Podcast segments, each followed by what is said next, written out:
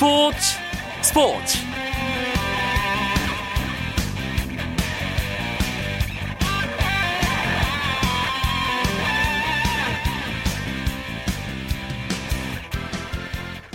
안녕하십니까. 화요일 밤 스포츠 스포츠. 아나운서 이광용입니다. 55년 만에 아시안컵 우승에 도전하는 대한민국 축구대표팀이 호주 시드니에서 9일간의 담금질을 마치고 조별리그 1, 2차전이 열리는 캔버라로 이동했습니다. 새해 첫 경기였죠. 사우디아라비아와의 아시안컵 개막전 마지막 평가전에서 2대 0의 기분 좋은 승리를 거둔 우리 대표팀. 슈틀리케 감독은 사우디전을 참고로 첫 상대인 오만을 준비하겠다고 밝혔는데요. 잠시 후 스포츠 서울 김현기 기자와 자세하게 짚어보도록 하겠습니다. 스포츠계 화제 인물을 만나보는 화요 초대석 시간에는 여자 프로농구 최고의 스타로 떠오르고 있는 하나외환의 신지연 선수를 만납니다. 기대해 주시고요. 먼저 오늘 들어온 주요 스포츠 소식 정리하면서 화요일 밤 스포츠 스포츠 출발합니다.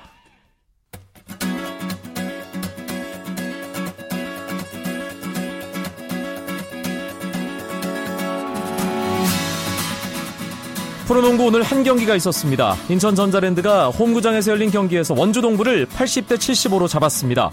오늘 경기로 5할 승률에 복귀한 전자랜드는 KT와 공동 5위로 전반기를 마감했고 동부는 3연승이 좌절되며 3위 자리를 유지했습니다. 이 경기에서 원주 동부의 김주성 선수 1쿼터 종료 1분여를 남기고 3,830개째 리바운드를 잡아내면서 은퇴한 서장훈의 뒤를 이어 KBL 역대 두 번째로 많은 리바운드를 잡아낸 선수로 이름을 올렸습니다.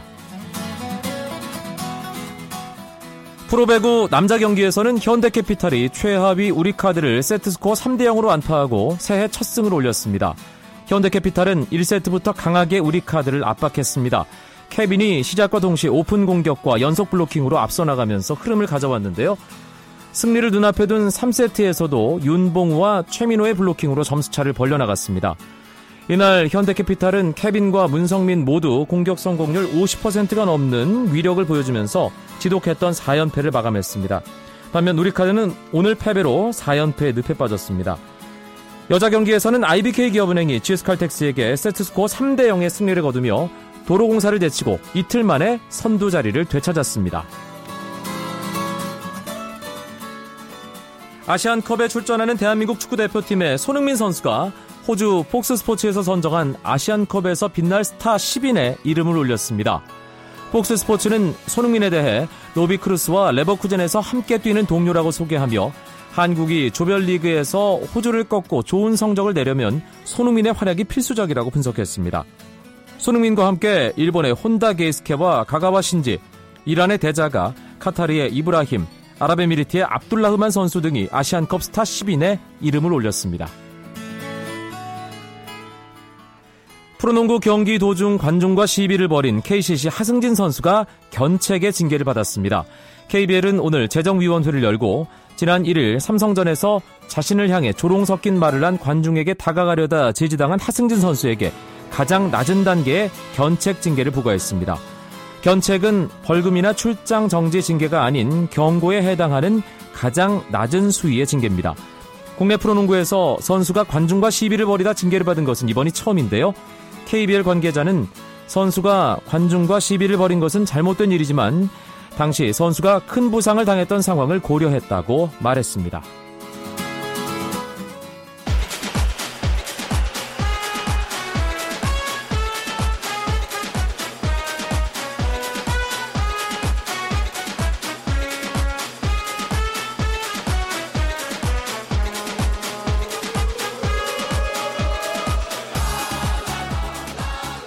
아시안컵에 출전하는 대한민국 축구대표팀 이야기 스포츠 서울의 김현기 기자와 함께하겠습니다. 스튜디오에 김 기자 직접 나왔습니다. 어서 오세요. 네, 안녕하세요.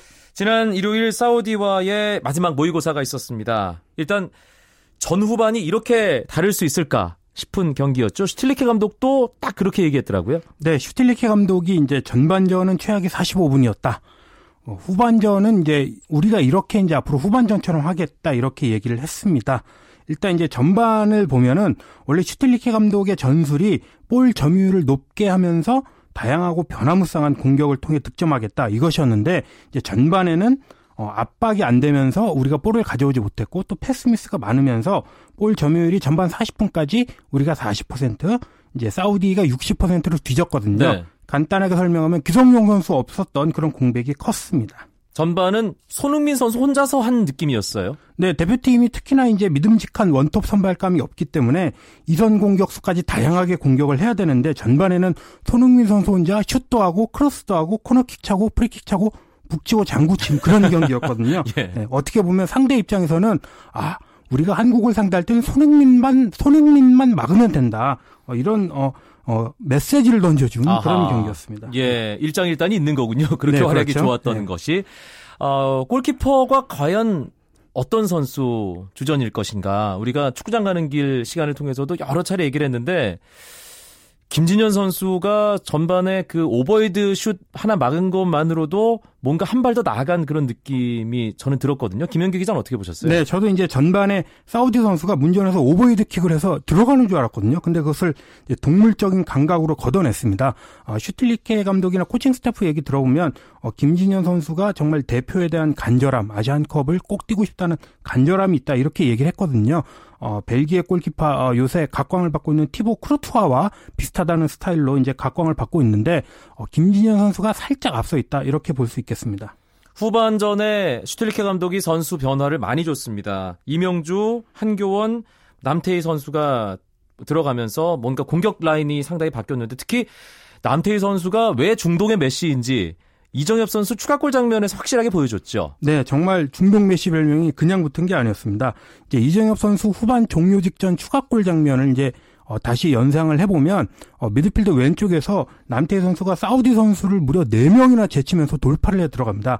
그 다음에 이제 페널티 지역 왼쪽 외곽에서 크로스를 올렸고 그걸 반대쪽에 있던 김창수 오른쪽 수비수 김창수 선수가 다시 안으로 집어넣어서 그걸 이제 이정엽 선수가 골로 연결했거든요.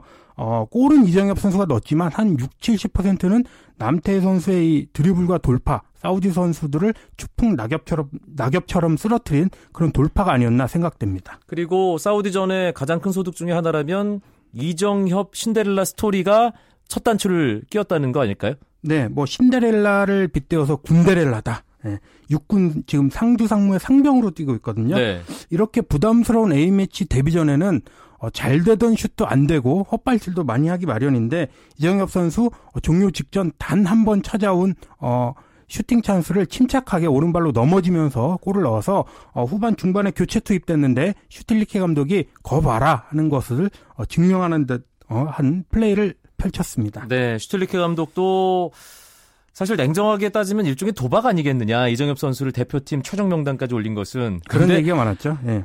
아, 참, 이렇게 이정엽 선수가 보답을 하니까 감독으로서도 참 뿌듯하겠어요. 네, 어, 지난, 지난달 대표팀 평가전에서도 한번 이제 자체 평가전에서 넣고, 이번에 또 넣었기 때문에 슈틸리케 감독이 어떻게 보면, 어, 다른 선수가 못하면 이동국, 김신욱, 박주영 선수가 못하면 그 선수 책임이지만 이정엽이 못하면 내가 책임이다 이렇게 얘기했거든요. 네. 어, 이번에는 이정엽 선수가 잘했기 때문에 슈틸리케 감독을 상줘도 될 것 같습니다. 사우디와의 평가전 선수들 뭐 뛴 활약이나 그리고 슐리케 감독의 선수 운용을 봤을 때 5만 전부터 시작되는 아시안컵 진짜 무대에서 우리 베스트 11이 어떻게 구성될지 가늠할 수 있겠죠. 네, 슈틸리케 감독이 사우디전 후반처럼 하면 된다고 했으니까 그걸 참고하면 이제 원톱은 뭐 다 부족하고 아쉽지만 그래도 조용철 선수가 다루, 다수 유리합니다. 선발로. 그다음에 2선은 손흥민, 남태, 이청용 선수가 나설 것 같고 중원은 이제 기성용 선수와 파트너로는 이제 한국영 선수가 좀 더 낫지 않을까 싶고 네. 포백이 네. 이제 김진수 선수가 사우디전에서 살짝 부진했기 때문에 박조 선수가 좀 더 앞서지 않나 싶습니다. 음. 그러면서 중앙 수비수는 김주영, 장현수 그리고 오른쪽 수비수가 차두리 선수가 좀 좋은데 지금 부자 부상입니다. 그래서 차두리 선수보다는 김창수 선수가 1, 2차전은 좀 더 나올 확률이 높다고 보고 어, 골키퍼도 어, 김진현 선수가 김승규, 정성용 선수보다 약간 유리한 것 같습니다. 이청용, 기성용, 쌍용의 이름이 베스트 11에 들어가니까 뭔가 좀 든든한 느낌이 드는데요. 네, 묵직하죠. 네. 예, 알겠습니다. 마지막 평가전을 기분 좋게 마무리한 우리 대표팀. 일단 시드니 현지 교민들 불러 모아서 공개 훈련도 하고 분위기는 좋은 것 같더라고요. 네, 어제 시드니에서 공개 훈련했는데 어, 시드니 한 2만 명 정도의 교민들이 산다고 합니다. 그래서 또 한 수백 명 정도의 교민들이 어, 공개 훈련을 보러 와서 아주 큰 인기를 얻었고 오늘 이제 오만전과 쿠웨이트전이 열리는 캔버라로 넘어왔습니다. 대표팀이. 그러면서 분위기도 더 밝아졌고 시간이 얼마 남지 않았는데 10일 날 이제 오만이랑 1차전을 하니까 제 생각에 남은 과제 중에 첫 번째는 어, 대표팀에 늦게 합류한 기성용 선수 컨디션을 끌어올리는 것인 것 같습니다. 김현규 기자도 캔버라 가시죠? 네, 저도 이제 캔버라 내일 어, 밤에 비행기를 타고 가서 9일부터 어, 호주에서 일하게 됩니다. 네, 알겠습니다. 김현규 기자가 또 호주 현지의 생생한 소식을 전해주리라는 기대감을 가지고 오늘 어, 여기서 마무리를 하고 호주에 잘 보내드리도록 하겠습니다. 현지에 가서 수고해 주시고요. 오늘 고맙습니다. 네, 호주에서 뵙겠습니다. 스포츠 서울의 김현기 기자였습니다. 쳤다 하면 홈런이고 슛 골이고 각본 없는 한 편의 드라마. 그것이 바로 그것이 바로 손에 잡힌 우승 트로피. 목에 걸린 그 배달. 너와 내가 하나 되는 그것이 바로 그것이 바로 그것이 바로 꿈꾸던 스포츠. KBS 1라디오 이광용의 스포츠 스포츠. 스포츠계 화제 인물을 만나보는 화요 초대석 시간입니다. 2015년 새해 첫 화요 초대석 주인공 유망주를 모셨습니다. 그것도 미녀 유망주 여자 프로농구의 샛별이자 허전했던 농구 코트에 남자 팬들을 어마어마하게 몰고 오는 선수입니다. 하나회환의 신지연 선수 연결되어 있습니다. 안녕하세요. 네, 안녕하세요. 새해 잘 시작했어요? 네. 예. 이제 21살 된 거죠? 네, 이제 21살이에요. 아, 풋풋하네요, 정말. 예, 시청, 아, 청취자 여러분께 새해 인사 한 말씀만 좀 남겨주시죠. 네, 안녕하세요. 하나연 신지연입니다. 어, 새해 복 많이 받으세요. 아, 참 방송할 만 나네요. 이렇게 풋풋하고, 예, 애교 섞인 목소리를 들으니까. 여자 프로농구 최고의 인기 스타라고 제가 앞서 소개를 해드렸습니다. 올스타 투표에서도 중부 선발 1위 계속 고수하고 있는데, 네. 언제 이런 일을, 인기를 가장 실감하나요, 신지연 선수?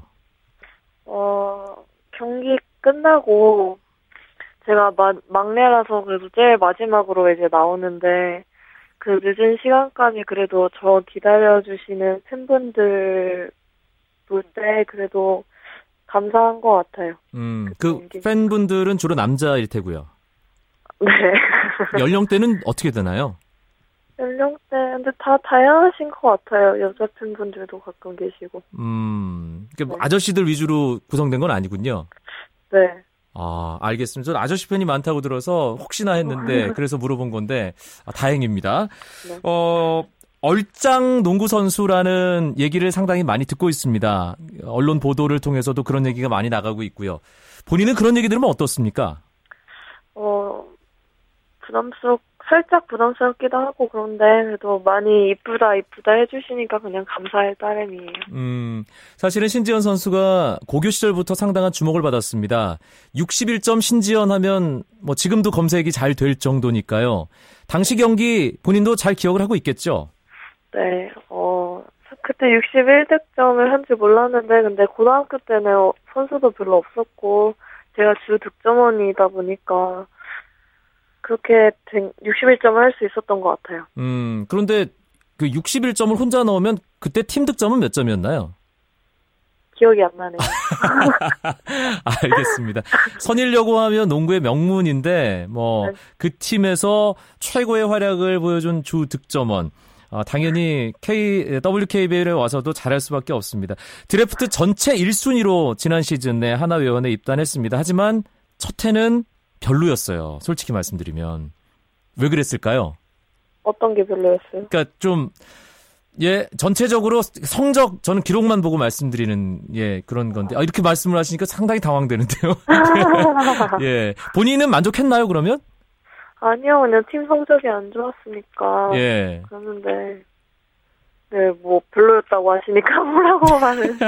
예. 아, 그러면 첫 해를 본인이 냉정하게 한번 돌아보세요. 좋은 점과 나쁜 점을 하나씩만 꼽아볼까요? 아니, 근데 신인이라서 뭐, 언니들이랑 연습하고 뭐, 비시즌에 같이 연습하고 들어간 게 아니고, 네. 그냥 시즌 다가왔을 때 좀 연습하다 들어간 거였는데, 준비가 잘 안 됐었다. 준비도 잘 안 된 점이 있죠. 네. 그리고 그냥, 뭐랄까, 신인이다 보니까, 많이 뛸 수 있는 기회도 없고 그래도 어 자신감 하나로 갖고 부담 없이 했던 것 같아요. 아, 그럼 아까 제가 별로였다는 말은 취소하도록 하겠습니다. 자신감 가지고 열심히 한 선수에게 별로라고 얘기했던 것은 전적으로 제 잘못이고요.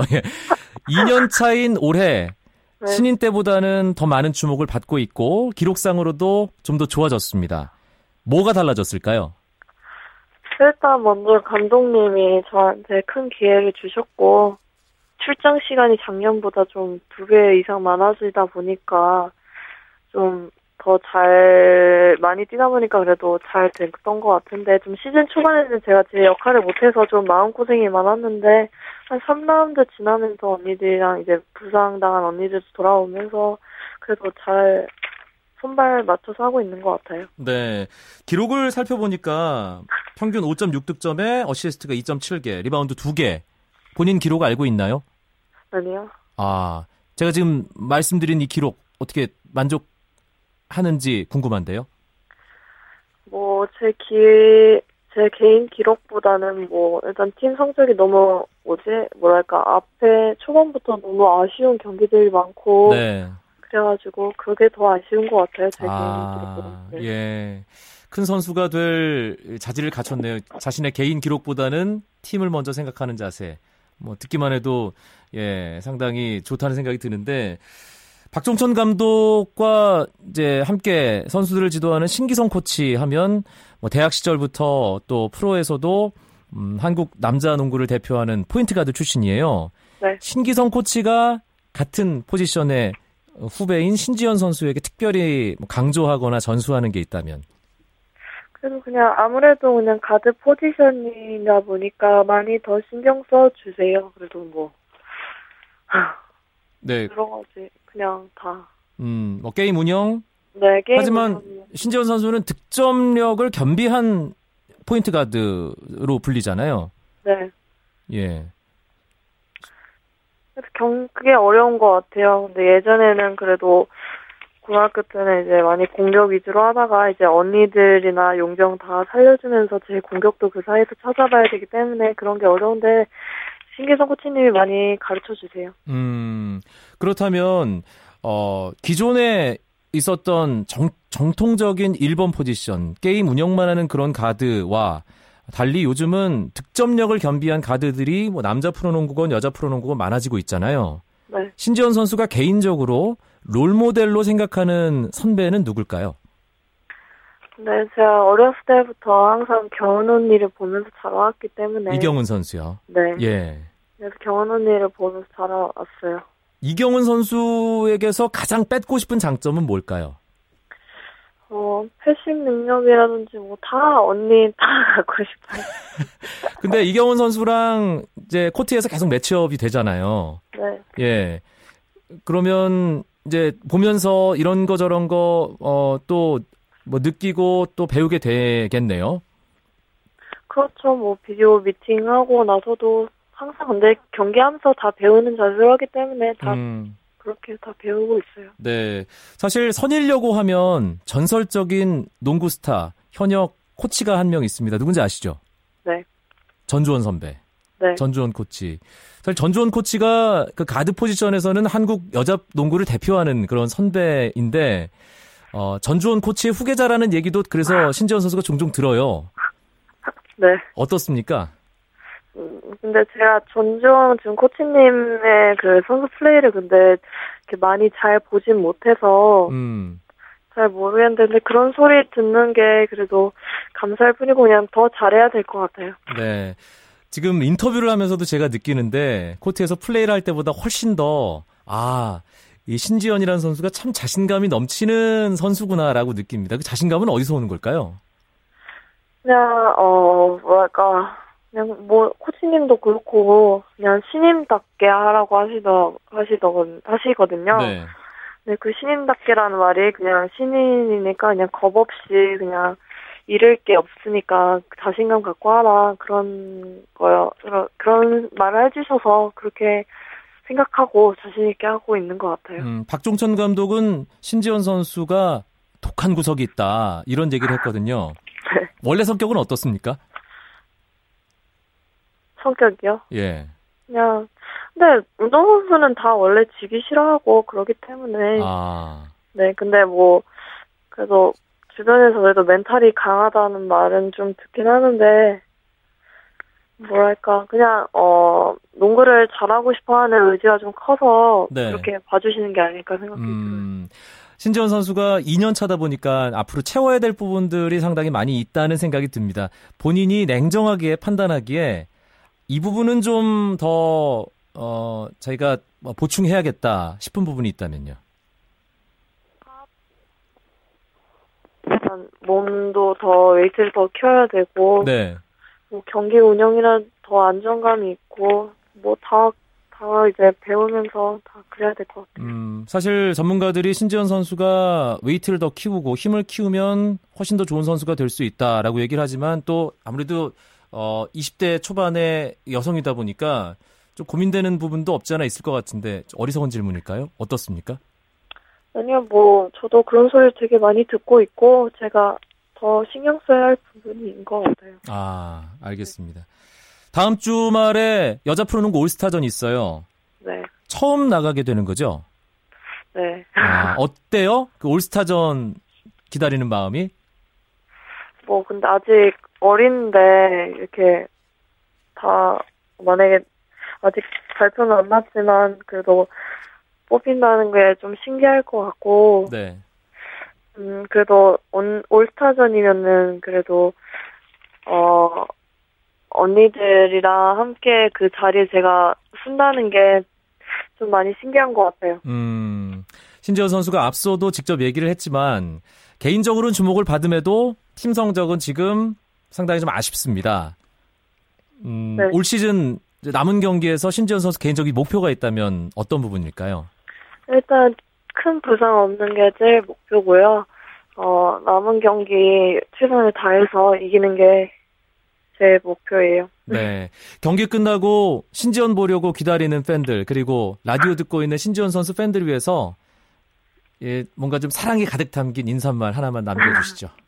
어, 어, 아직 많이 부족하지만 그래도 항상 응원해주셔서 감사하고, 어, 더 열심히 노력해가지고 잘하는 모습 보여드리려고 할 테니까 계속 많은 관심과 사랑 부탁드리겠습니다. 네, 알겠습니다. 오늘 아주 풋풋하고 알찬 인터뷰 고맙습니다. 코트에서의 활약 계속 지켜볼게요.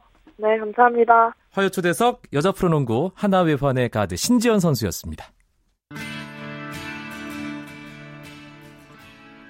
오늘 준비한 소식 여기까지고요. 저는 내일도 9시 35분에 여러분 찾아뵙겠습니다. 아나운서 이광용이었습니다. 고맙습니다. 스포츠 스포츠